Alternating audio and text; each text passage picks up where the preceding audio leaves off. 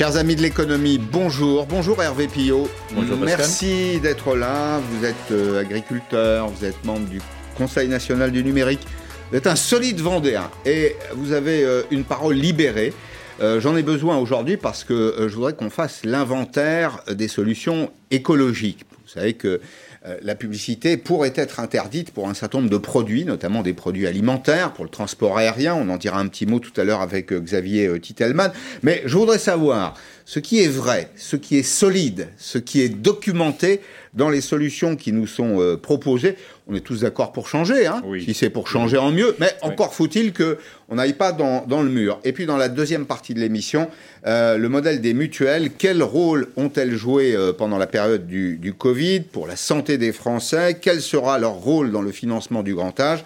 Je suis très heureux d'accueillir Thierry Baudet, qui est le président de la Mutualité française, autour de 16h30. On commence ensemble avec euh, ce projet de texte de loi, un projet de loi pour dire les choses simplement, qui a bien été conçu.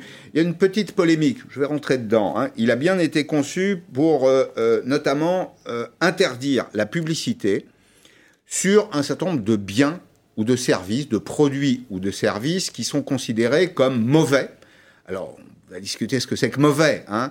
Pour l'environnement et pour la santé, sont visés les produits alimentaires qui sont jugés malsains, trop gras, trop salés, trop sucrés, enfin, des produits qui sont euh, transformés, et les services de transport en avion.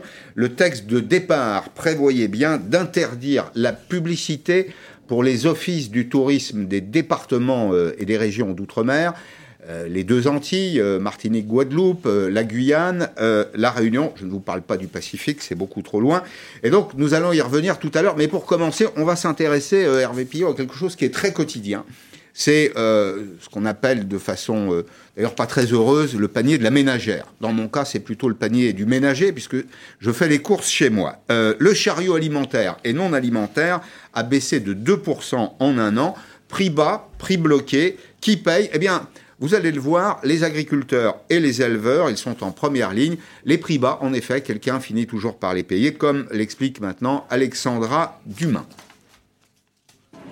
Dans leur prospectus, les enseignes vous promettent des promotions alléchantes.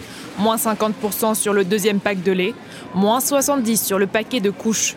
Des prix cassés pour attirer les clients. Ils font quelques promotions qui sont quand même avantageuses et bonnes. Suivant la promo, si elle est intéressante ou pas, euh, je prends. Ça permet de garder un peu plus de sous. en général, ouais, c'est le prix qui gagne. Et même si tous les consommateurs ne l'ont pas remarqué, ces prix sont en légère baisse. Si votre chariot vous coûtait 100 euros l'an passé, aujourd'hui vous le payez 98,70 euros.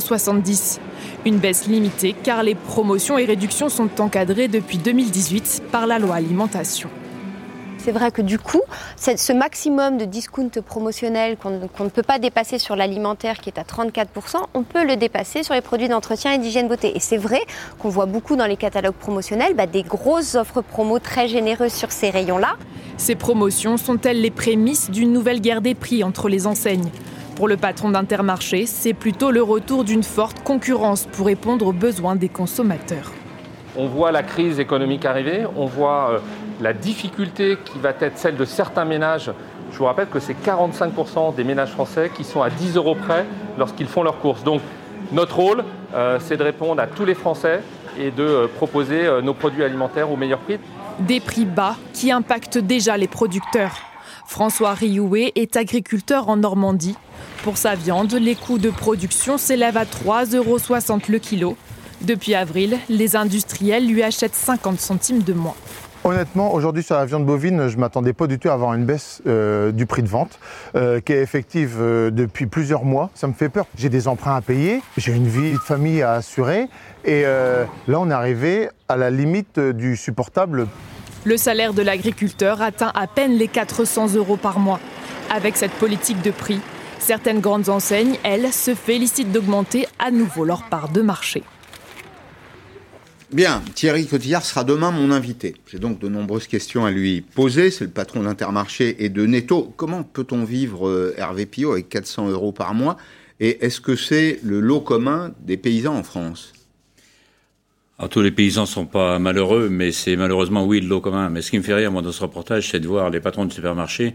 Ils voudraient nous faire euh, nous faire pleurer. Ils sont généreux, mais ils sont généreux par délégation quand même, parce que euh, ils veulent tirer des prix bas pour le, le consommateur, certes, parce que qu'on le veuille ou non, euh, les gens sont prêts à acheter plus cher, acheter de qualité, oui, mais c'est quand même le, c'est quand même le, le, portefeuille qui qui compte au bout. Euh, si on fait un sondage en entrée de supermarché et un à la fin, c'est pas, pas, tout à fait tout à fait la même chose. Et puis on est tous un peu comme ça.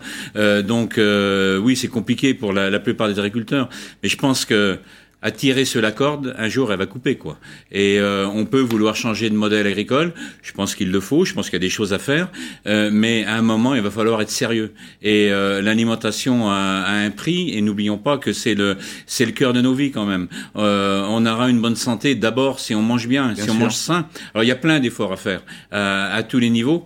Euh, ils sont d'abord en nous-mêmes de faire attention à, à ce qu'on mange. On veut nous faire croire qu'il y a plein de produits qui sont pas bons. Mmh. Je veux pas dire qu'ils sont terribles mais le gras, le sucre, euh, le sel, on en parle moins. Et ça vient nous mettre tous les additifs qu'il faut pour nous rendre dépendants. Acheter pas cher, mais acheter beaucoup. C'est mmh. un peu le principe. Mmh. Euh, vous pensez vraiment que les consommateurs sont prêts à acheter plus cher? Non. Non, non, non. mais euh, ça veut dire, attendez, si on tire le fil, en France, on a des coûts de production qui sont un peu supérieurs à ceux de nos voisins. Oui. Vous êtes d'accord avec ça? On va prendre un exemple simple qui a été un produit de saison. Alors, un produit qui est un peu désaisonnalisé aujourd'hui, la tomate. Euh, on produit des tomates en France plutôt de bonne qualité, mais qui les achète? Ceux qui ont les moyens de les acheter. Et euh, je dirais que la... Il y a une mode du bio, c'est pas qu'une mode, c'est une tendance euh, dont on peut se réjouir, je pense. Mais faire croire que c'est pour tout le monde, que c'est adapté à tout le monde, non. Bien sûr, euh, quand on est dans, auprès de zones de production, même avec euh, des, des, salaires moyens à faibles, on peut les acheter. Euh, chez moi en Vendée, on peut en acheter parce que les salaires sont pas très hauts mais le, coût de la vie n'est pas non plus euh, ce qui peut être à Paris, le coût des loyers, mmh. tout ça n'est pas le même. Mmh. Mais euh, dans, dans le cœur des villes où tout est déjà très cher, c'est pas à la portée de tout le monde de s'acheter ça. Donc qu'est-ce qui se passe après? On mmh. ouvre la porte à des, à des importations. Euh, euh, pour vous donner un exemple, euh, on, a, on va vouloir des tomates, quelquefois même désaisonnées, pour pas dire souvent. Ouais. Et euh, les gens, malgré tout, si elles se vendent, c'est qu'il y a des gens pour les acheter, sûr, qui vont venir euh, de tel et tel pays euh, au sud de la Méditerranée ou ailleurs, des pays qui manquent d'eau. Quand on fait venir un camion de tomates du Maroc de 20 tonnes qui va arriver à Rungis, on va apporter 19 tonnes et demie d'eau, la valeur d'une piscine, qui vient d'un pays qui a plus besoin d'eau que nous. Et à un moment, il va falloir être sérieux. Je veux bien qu'on mette des euh, qu'on mette des réglementations et des euh, des, des, des, choses pour l'agriculture de notre pays, mmh. mais on s'impose pas les mêmes normes à, à l'entrée d'une part et quelque part on, on va aussi euh, piller. On est écolo par délégation là aussi. J'incite d'ailleurs euh, tous ceux qui nous suivent, qui sont sur Twitter, à, vous suivre également sur Twitter parce que vous êtes euh, un homme connecté depuis très longtemps. À ma connaissance, bah, je ne sais pas si c'est vrai ou faux, mais vous devez être un des premiers hein, à avoir euh, instruit cette relation un peu digitale avec le, public. Vous avez, vous avez plus de 10 000 euh, adhérents sur, euh, sur, sur, Twitter et vous communiquez beaucoup.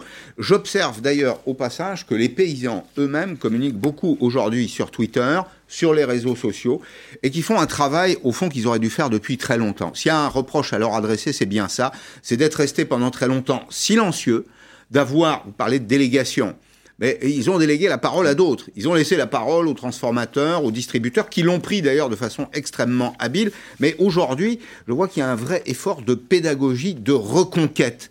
Vous vous rappelez, euh, comme moi, du, du, pacte, paysan.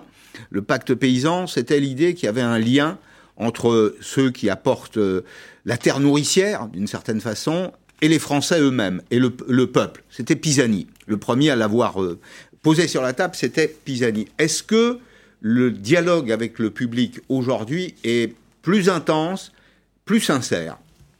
Euh, Je pense que oui. Alors le problème avec les réseaux sociaux, c'est que ils sont désormais assez pollués euh, par des fake news. Euh, à un moment, oui. il va falloir trouver une, une, solution à ces choses-là. Je la connais pas, je l'ai pas, mais malgré tout, euh, c'est vrai que pour pour nous, comme pour d'autres professions, il y a effectivement des choses qu'on n'a pas vu venir. Vous parlez de, de l'époque d'Edgar Pisani. Mmh.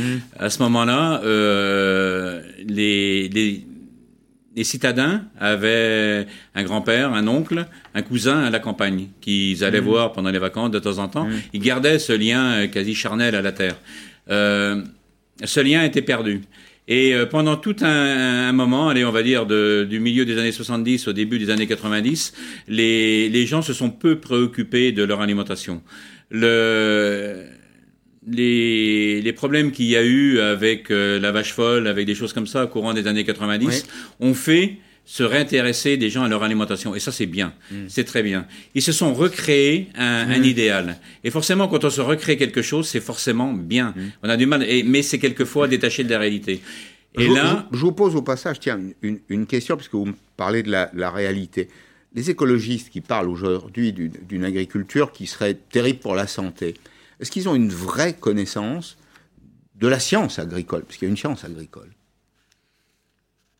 Alors, je pense que globalement, euh, l'écologie politique est plus empreinte d'idéologie que de rapport à la science. Euh, je pense que c'est un fait. Je ne veux pas dire que tous les écolos sont fâchés avec la science, mais malgré tout, on voit assez facilement un rejet. C'est le cas pour la 5G, euh, c'est le cas pour les vaccins, mmh. c'est le mmh. cas pour euh, pour l'alimentation, parce que derrière l'agriculture, on a le crues d'agriculture, mais n'oublions jamais que c'est notre alimentation quand même qui est derrière. Bien sûr. Le, les, il y a il y a ce rejet. Alors on peut avoir toutes les bonnes idées, mais à un moment, il faut qu'elles soient empreintes de, réalisme. C'est Carsozon qui disait ça. L'agriculture n'est pas régie par des lois, elle est régie par des réalités. Je pense que c'est vrai.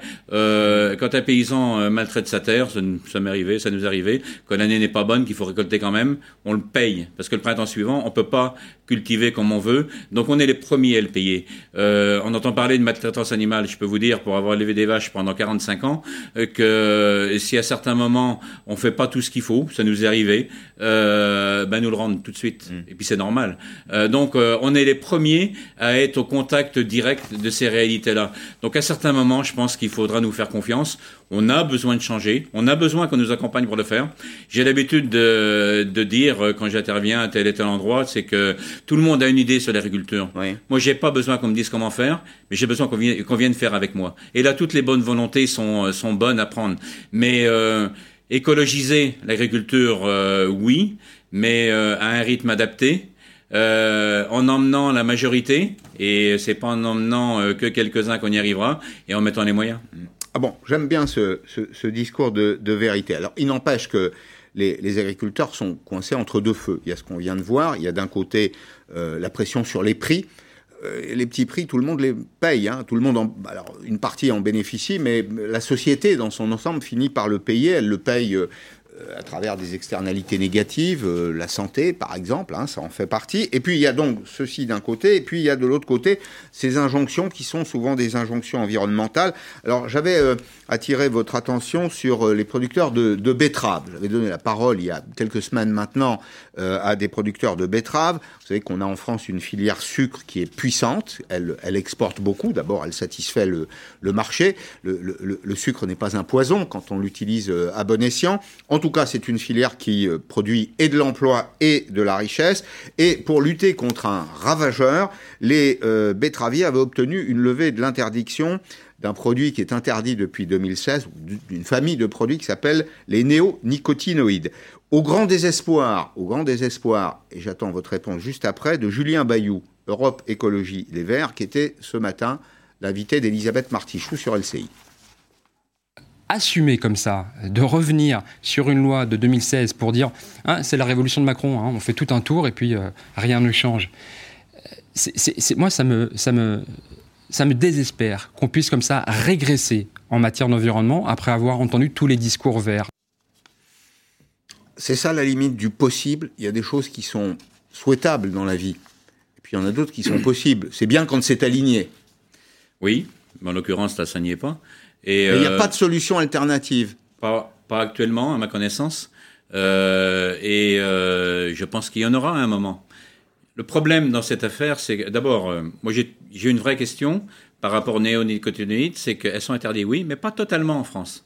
Pas totalement. Il reste encore quelque chose que beaucoup utilisent, c'est pour les traitements typus sur nos, nos, petits animaux de compagnie, les chiens et les chats. Mmh. On peut en mettre. Moi, ça a toujours été quelque chose qui m'a étonné. Après, euh,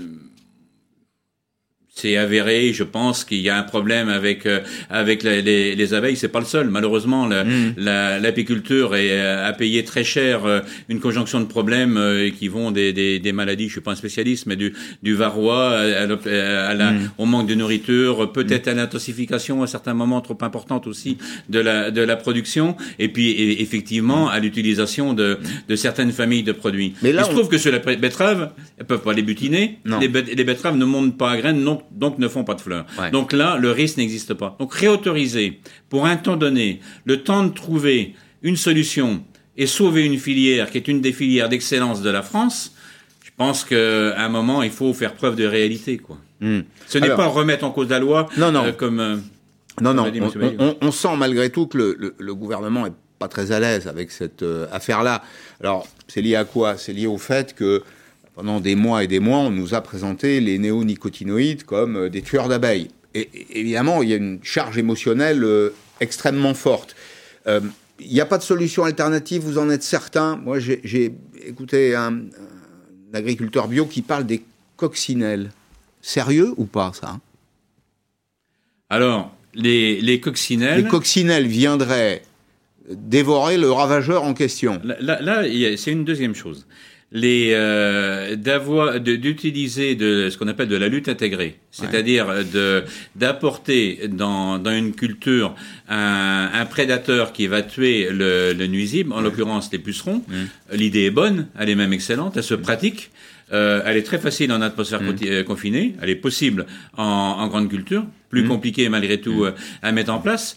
Mais euh, surtout à l'époque où euh, où les euh, où les euh, les pucerons peuvent faire du dégât, c'est pas sûr que les ça soit le même moment que les coccinelles vont avoir envie de de les les d'aller les chercher. Mais ces solutions-là, elles existent parce que Oui, elles Moi- existent. Mais alors, euh, attendez. moi je trouve ça passionnant. C'est Oui, mais organiser. problèmes. Hein. Ah oui, dites-moi. Elles, posent d'autres problèmes parce que ou elles peuvent poser d'autres problèmes parce que on, on réintroduit un élément dans Ouais. une chaîne alimentaire Ouais. et euh, il faut, faut il faut pouvoir le contrôler. Les, la coccinelle est un animal très sympathique.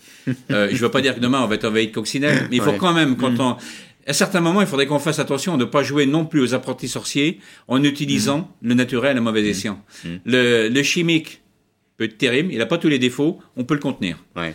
Euh, travailler avec la naturelle, c'est excellent, c'est une très bonne idée. Il faut y aller de plus en plus, je suis d'accord, mais il faut se laisser du temps pour pouvoir le faire. Oui, c'est des solutions. Alors coccinelle, euh, coccinelle ou d'autres, hein, parce que Ouais. je pense que Non, même pucerons, il y a des plus efficaces. Mais l'idée est bonne. On, intro- on, on crée une espèce de guerre Oui. hein, entre des espèces qui permettent de, de détruire les, les, les, les nuisibles. Alors il y a d'autres solutions, hein, parce qu'on parle aussi pour certaines choses d'utilisation du spectre lumineux ou de choses comme ça qui peut rendre des services, mais on est à titre expérimental pour Je voudrais pas qu'on rentre trop dans la technique, mais ce que je veux dire par là, c'est que aujourd'hui, euh, on a probablement des solutions ou on a des pistes pour trouver des solutions. Ce que vous réclamez, si je comprends bien ce que vous me dites, c'est un peu de temps, du temps d'adaptation. Il y a un discours qui est quand même un discours extrêmement catastrophiste. Quand on, quand on écoute Julien Bayou, Julien Bayou il nous dit bon, ça va être euh, terrible, apocalypse, etc. Vous avez même des gens qui vous disent effondrement de, de la vie humaine euh, sur Terre.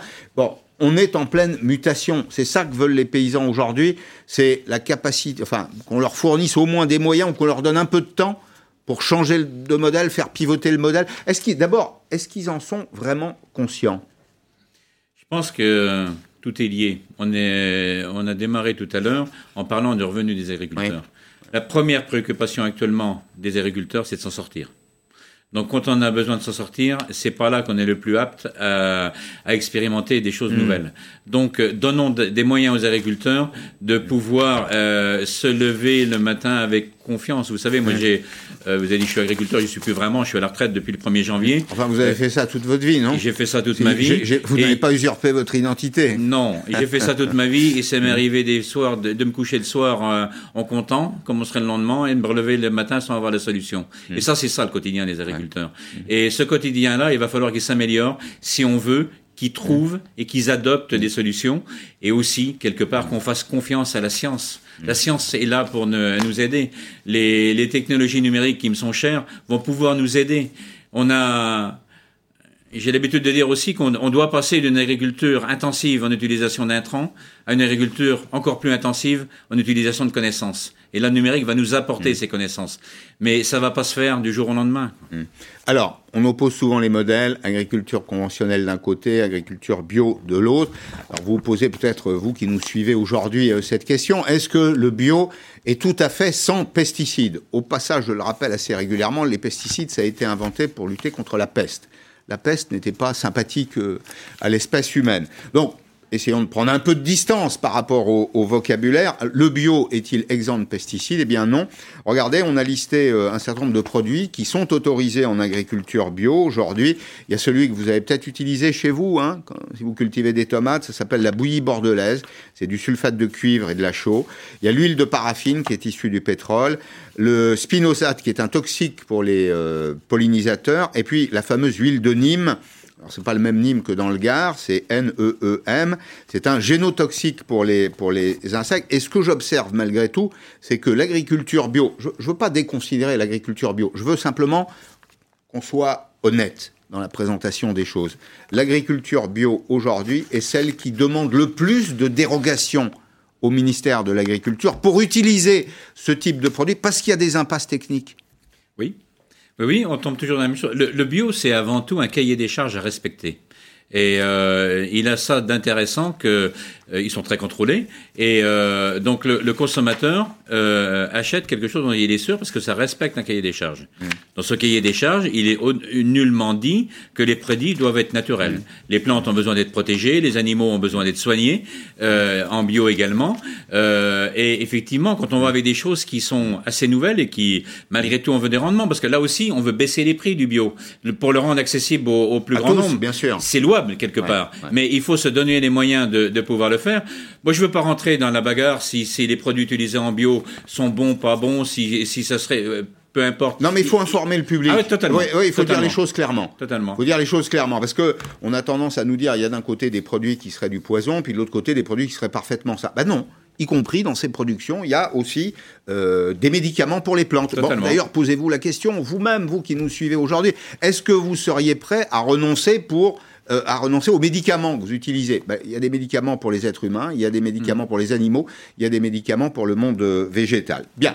On laisse... ils sont, des, antibiotiques, par exemple, sur les animaux. C'est bien dans les cahiers des charges sans dérogation qu'ils peuvent en utiliser un nombre limité pour des maladies très ciblées qui en ont besoin. Tout ça est très transparent et heureusement, mais euh, dans l'inconscient quelque part, il est, on, voudrait mettre euh, faire des gens que c'est naturel. Non. Alors restez avec moi parce qu'on va évoquer un autre euh, sujet. c'est toujours lié au fait générateur est le même. Hein. Il y a toujours ce projet qui, euh, en substance, disait plus de publicité ou pas de publicité du tout pour des produits ou des services qui sont mauvais pour l'environnement ou pour euh, la santé. Alors, il y a eu démenti depuis. Pourquoi démenti? Parce que euh, dans le texte, il y avait au départ cette idée que la publicité pour les offices du tourisme lointain euh, devait être interdite. Alors dans les offices du tourisme lointain, il y a les Antilles françaises, Martinique, Guadeloupe, il y a la Guyane, il y a la Réunion. Je rappelle quand même que ce sont des territoires de la République et que la République, elle est une et euh, indivisible. Ce matin, j'ai reçu un appel du ministère de l'Outre-mer me disant qu'il y aura des dérogations. On revient aux questions euh, de dérogation précisément pour ces territoires. Pourquoi? Bah, Parce qu'il y a un fil entre ces territoires qui s'appelle la continuité euh, territoriale. Mais vous allez voir, tout le monde n'est pas de cet avis. David Béliard, adjoint au maire de Paris, écologiste, qui était hier soir l'invité de 24 heures Pujadas, a réaffirmé sa position. Pour lui, pas d'exception que vous me demandez s'il faut continuer à faire de la publicité pour euh, des voyages euh, à longue distance, je vous donne ma position. Ma position, c'est non. Et aujourd'hui, continuer à dire, sous prétexte d'économie, qu'il faut continuer à prendre l'avion tous les jours, toutes les semaines, pour faire des, euh, des week-ends à l'autre bout du monde, eh bien non, ce n'est pas possible. Alors, bon, des week-ends à l'autre bout du monde, je ne sais pas si c'est euh, techniquement possible, sauf à vouloir euh, passer tout son week-end dans l'avion. Mais en tout cas, ce qu'on a compris, c'est qu'un certain nombre de territoires, y compris français, alors il y a les départements français d'Amérique, sont concernés. Euh, ce matin, la petite équipe de Périscope, Alexandre Métivier notamment, a appelé Marc Rocher. Marc Rocher, c'est le président d'Air Caraïbes. Il nous rappelle que l'outre-mer est un espace républicain et que les Français qui vivent dans ces territoires, pour reprendre une formule célèbre, la formule d'Aimé Césaire, sont des Français à part entière et non pas entièrement à part. ça serait un impact absolument dévastateur. Pourquoi? Parce que le secteur du tourisme, le secteur des voyages, le secteur euh, euh, de l'hébergement, euh, le secteur de la restauration dépendent à environ un quart, voire un peu plus d'un quart de, de, ces échanges avec la métropole. On sera obligé de réduire le nombre de vols, le nombre de sièges offerts. Mais au-delà de ce qu'on fera d'ailleurs pour nous, on réduira l'emploi également. Or, dans la crise actuelle, je crois que l'emploi est une valeur sacrée pour laquelle toute la nation, tout le gouvernement est engagé, on ne peut pas se permettre de supprimer des centaines d'emplois. Bien, Xavier Titelman, consultant transport aérien, est avec nous. Bonjour euh, Xavier, merci d'être là. Je vous donne mon, sentiment, puis j'attends le, le, vôtre. Bon, je crois qu'il y avait ce projet, c'est pas contestable. Dans le projet tel qu'il était écrit, il y avait en effet, de façon générale, euh, l'interdiction de la publicité pour les offices du tourisme lointain. Mon sentiment, donc, c'est que le, le gouvernement essaye D'abord, il y a une patate chaude qui s'appelle le développement durable, l'écologie. Il y a une pression politique autour du gouvernement. Il essaye d'y répondre, parfois maladroitement. Il envoie euh, un hameçon à l'eau pour voir si ça mord. Est-ce que c'est ce qui s'est produit euh, dans, dans, cette affaire? Alors, euh, j'ai l'impression, moi, qu'on a des apprentis sorciers dans les administrations qui cherchent toujours à inventer de nouveaux problèmes et de nouvelles solutions qui provoquent finalement plus de catastrophes que s'ils avaient touché à rien. On l'a vu avec les fermetures des lignes à moins de 2h30, finalement, le bilan carbone va être pire que s'ils avaient rien touché. Et là, de la même manière, ben, on va éloigner les gens des départements d'outre-mer. Ça veut dire qu'à la base, ils comprennent pas qu'il y a une continuité territoriale, qu'il y a des Français qui habitent là-bas, qui font des allers-retours pour les universités, qu'on est en France, et qu'aujourd'hui, si on arrête de faire de la pub pour la Martinique, eh ben, les gens, ils iront en République dominicaine juste à côté taper sur ce qui se fait vers la France, c'est pas pour ça que les gens vont aller euh, en Bretagne à la place. Quelqu'un qui veut aller en février au soleil, euh, il va pas remplacer la Martinique euh, par par Marseille et il ira certainement en Thaïlande ou ailleurs. Oui, mais aujourd'hui, ce que nous dit le... ce que nous dit ce texte, enfin, ce que nous disent ces projets, c'est qu'on n'ira plus au soleil au mois de février. C'est vous, posez le postulat si on veut aller au soleil, ben, ouais, mais il y a une autre formule qui est de dire bah vous n'irez pas au soleil. Alors, soit on rentre dans une dictature et à ce moment-là, c'est totalement interdit, mais est-ce qu'on va interdire à des familles de se retrouver? Est-ce qu'on va hmm. interdire à des gens de faire leur pèlerinage à la Mecque? Est-ce qu'on va... Il y a énormément de gens, on va choisir qui a le droit de voyager et qui n'a pas le droit de voyager. Là, on est sur un marché qui, a priori, reste libre aujourd'hui. Ou alors, on met des quotas, mais on met des quotas pour tout ce qui émet du CO2. Et à ce moment-là, on va dire, vous avez le droit à 10 kilos de viande de bœuf par an, vous avez le droit d'acheter 5 t-shirts par an, mais pas plus, parce que c'est trop polluant. C'est un modèle. Hmm. Peut-être qu'il y a des gens qui le souhaitent, mais il n'y a pas de raison à ce moment-là qu'on mette des quotas uniquement sur l'aviation et uniquement pour éviter que les gens aillent dans les départements d'outre-mer français, en tout cas. Alors, euh, ce matin, euh, Julien Bayou disait en substance, mais écoutez, il y a eu euh, la taxe Chirac, on nous a déjà raconté que ça allait détruire le secteur, et il évoquait l'écotaxe. Vous savez, cette perspective de, de, de taxe additionnelle sur le, les billets d'avion, ça va d'ailleurs jusqu'à 800 euros hein, pour les, les, vols long courriers aller-retour. Bon, la taxe Chirac, on a vérifié quand même là tout à l'heure, c'est 210 millions d'euros collecté euh, chaque année, d'ailleurs à 80% par, le, par la France. Il y a, à ma connaissance, seuls le Chili et le Gabon qui ont adhéré à cette taxe. L'éco-taxe, dont nous avons d'ailleurs déjà parlé ensemble, Xavier Titelman, dans, dans Periscope, c'est 4,2 milliards. Donc on parle de quelque chose de très différent. Mais j'en reviens euh, à, à l'outre-mer avec euh, bah, cette, cette question. Je crois qu'il faudra vraiment aller au bout. Enfin, il faut purger le problème. Écoutez, et puis vous le commenterez ensuite, écoutez ce que nous disait Marc Rochet.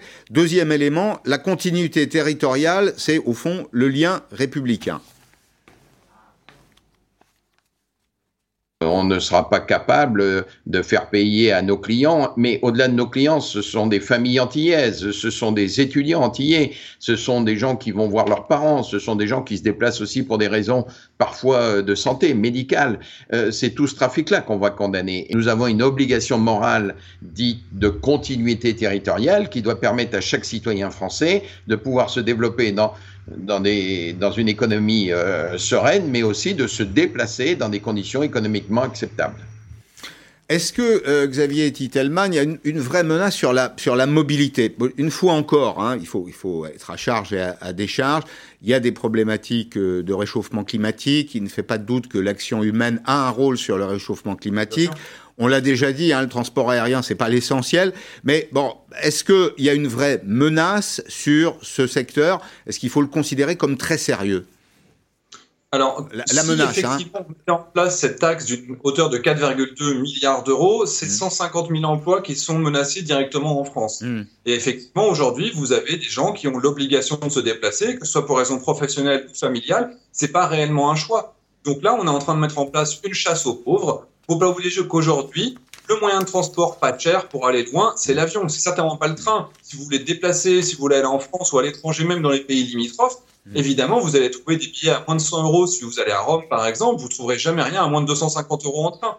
Donc, c'est une chasse aux pauvres. On va transférer effectivement, on va détruire des emplois qui sont fortement euh, riches et qui vont produire de la richesse et de l'intelligence beaucoup plus largement que ce qu'on peut avoir en intensité énergétique avec d'autres domaines. C'est le premier qui me vient à l'esprit, mais vous savez que le streaming, regardez Netflix, YouTube, etc., émet plus de CO2 que la totalité de l'aviation mondiale. Aujourd'hui, on ne parle pas de taxer ces éléments-là. L'aviation s'est engagée dans une transformation.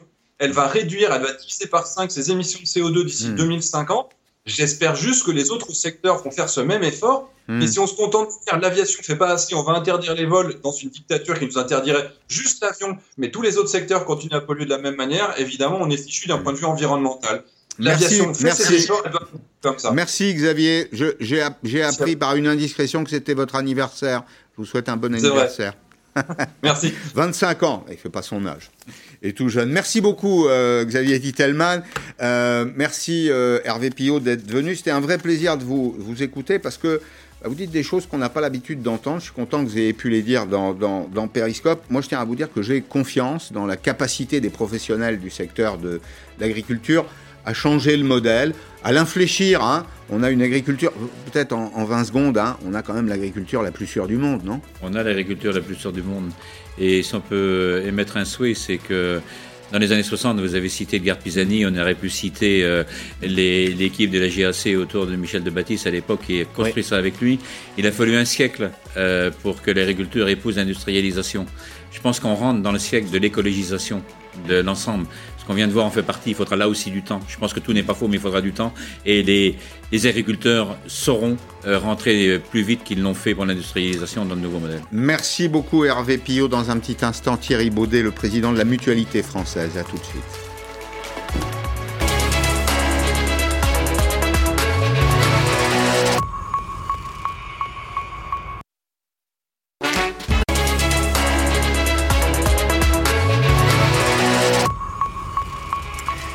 La deuxième partie de Périscope avec Thierry Baudel, président de la Mutualité française. Bonjour Monsieur le Président, enchanté de vous accueillir. Euh, vous arrivez avec un livre d'ailleurs au passage, mais on va dire deux mots quand même de ce que c'est que le mutualisme. C'est un personnage qui est assez connu, enfin on prononce son nom assez souvent, c'est Proudhon.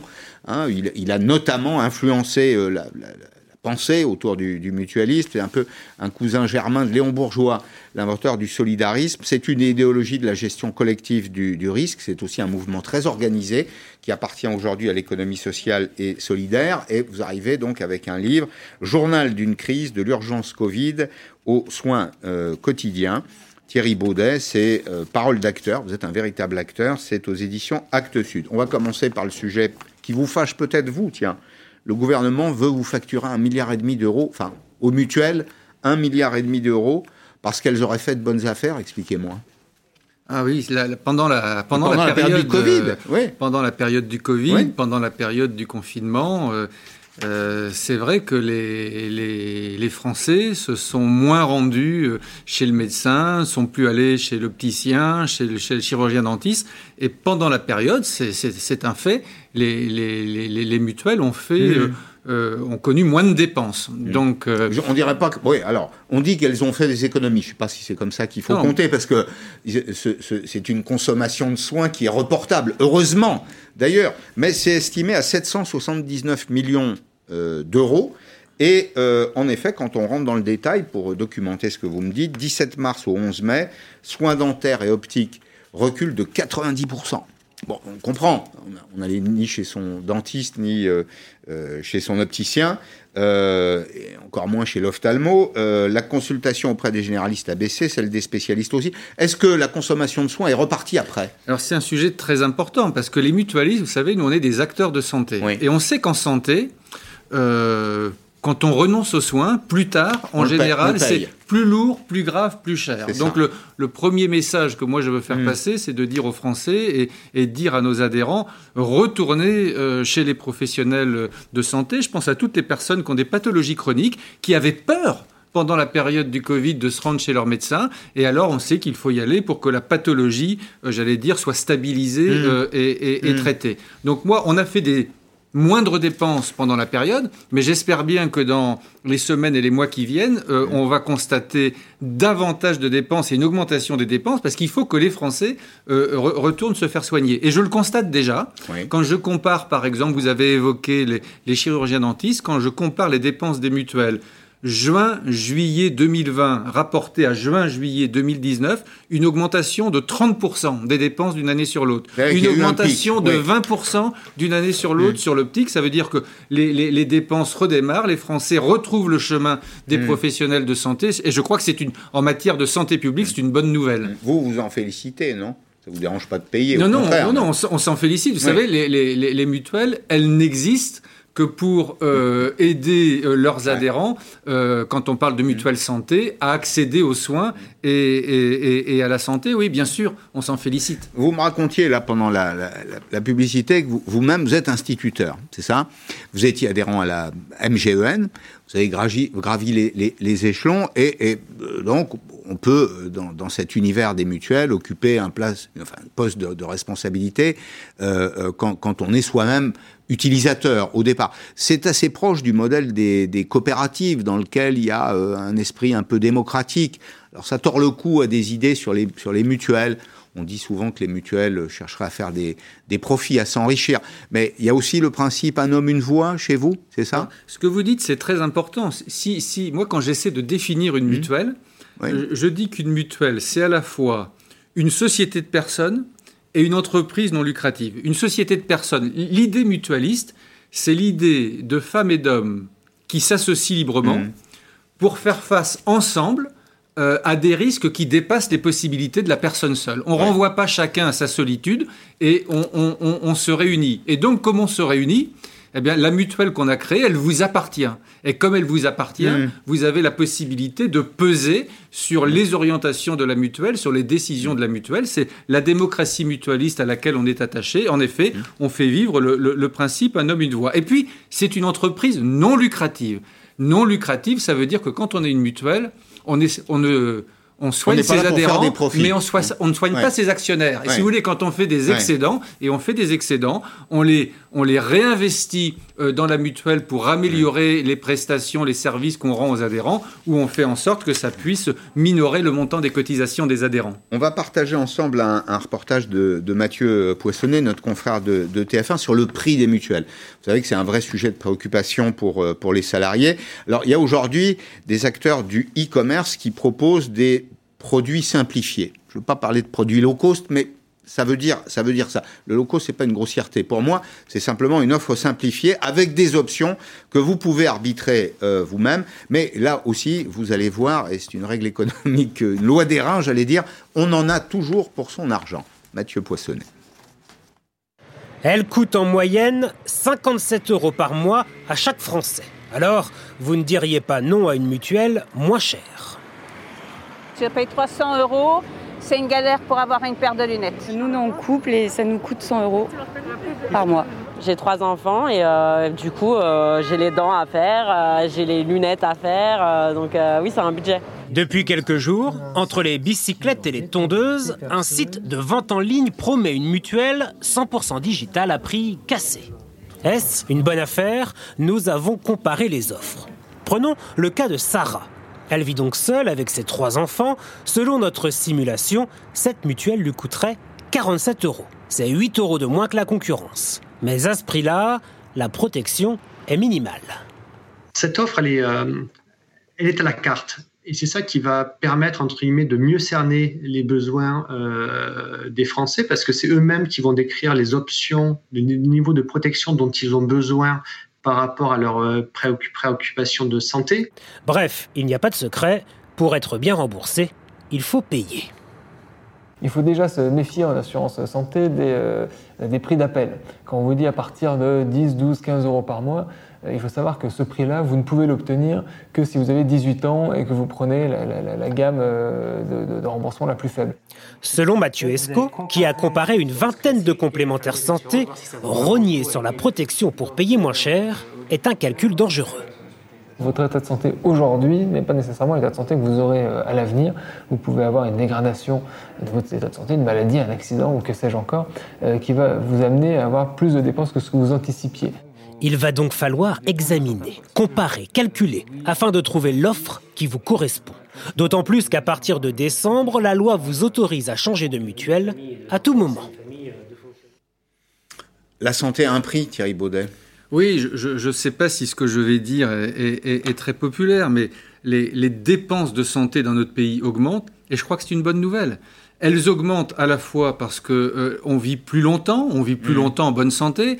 Elles augmentent parce que notre demande de santé n'a jamais été aussi forte qu'aujourd'hui. À tous les âges de la vie, en 2020, on recourt davantage au système de santé qu'il y a 20 euh, ou, 30 ans. Le, coût de la santé augmente parce que les, technologies, les, molécules nouvelles, l'investissement technique, euh, voilà. Donc les, coûts, les coûts de la santé euh, augmentent. Encore une fois, l'état de santé de, la population augmente et, les mutuelles, elles, essaient de, de jouer leur rôle en complément de la sécurité sociale pour que les Français puissent accéder aux soins. En une petite minute, je sais que c'est un vaste sujet, je vous invite à revenir pour en parler.